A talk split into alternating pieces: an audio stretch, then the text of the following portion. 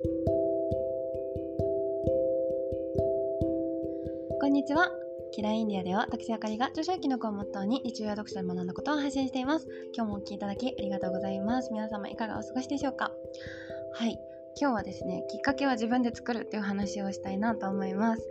あのデートにどっちから誘うか問題ってあると思うんですよ。あの女性はね基本待ちの姿勢の方が多いのかなって思うんですよ。あっちから次の誘いが来ないとかあのせっかくいい感じなのにあっちから誘ってくれないとかあると思うんです。うん。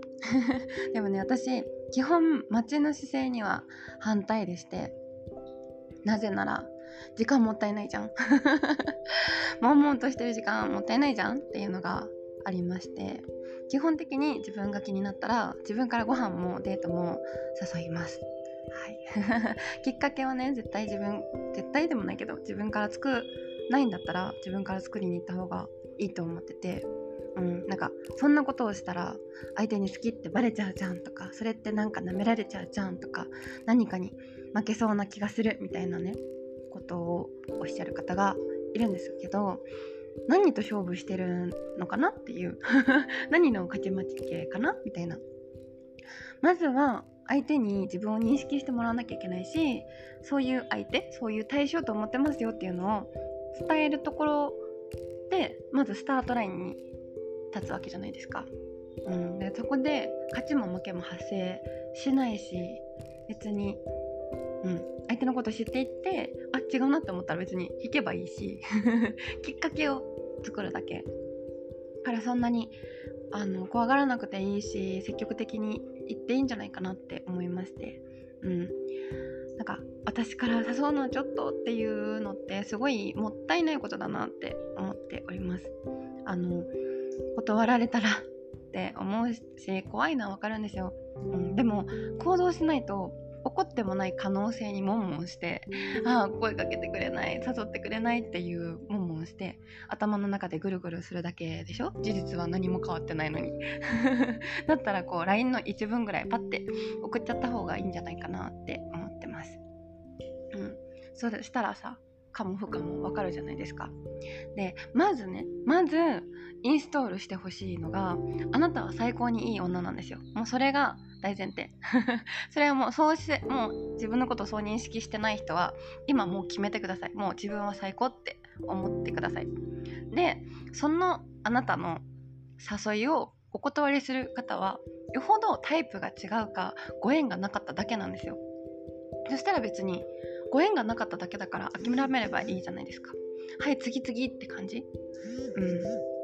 であのあと基本男性って自分から誘わなきゃいけないって思ってるしそのそういう何て言うんだな文化風潮みたいなのがまだまだあるじゃないですか。だから案外ね女性から声かけるとか誘ってくれるって結構喜ばれるんですよ。これはソースが間違いなくあるなと思ってて。だから思ってるより軽いノリで行って大丈夫なんです。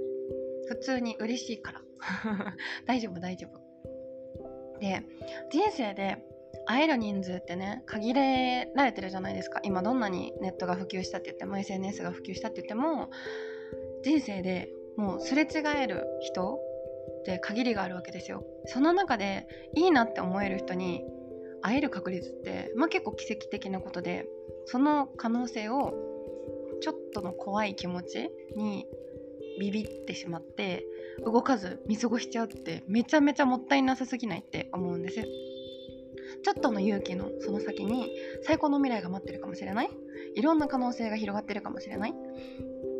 から怖いからっていう理由でとどまってしまうってすごいもったいなさすぎるよって思います。自分のことをね幸せにしてあげるのがあなたの使命なのに自分の可能性を少し傷つくかもしれないっていうくらいで諦めちゃうにはもったいない。うん。結果が伴わなくて悲しいっていう気持ちにもしもしなったとしても1ヶ月後には絶対覚えてないんですよほぼ。大丈夫。1ヶ月前の悩み覚えてる人います？多分ねほとんどないの。だからね死にません。大丈夫です。うん、あのちょっとのね勇気で本当に人生って大きく変わるのできっかけはどんどん自分から作りに行くべしという話でございました。自分のことを自分で幸せにする選択をしてあげてほしいなと思いますぜひねこのあのー、話？に背中を押されて気になった人に LINE 打ってみてほしいなと思います。では今日はこの辺で失礼したいと思います。最後までお聴きいただきありがとうございました。また次回のポッドキャストでお会いしましょう。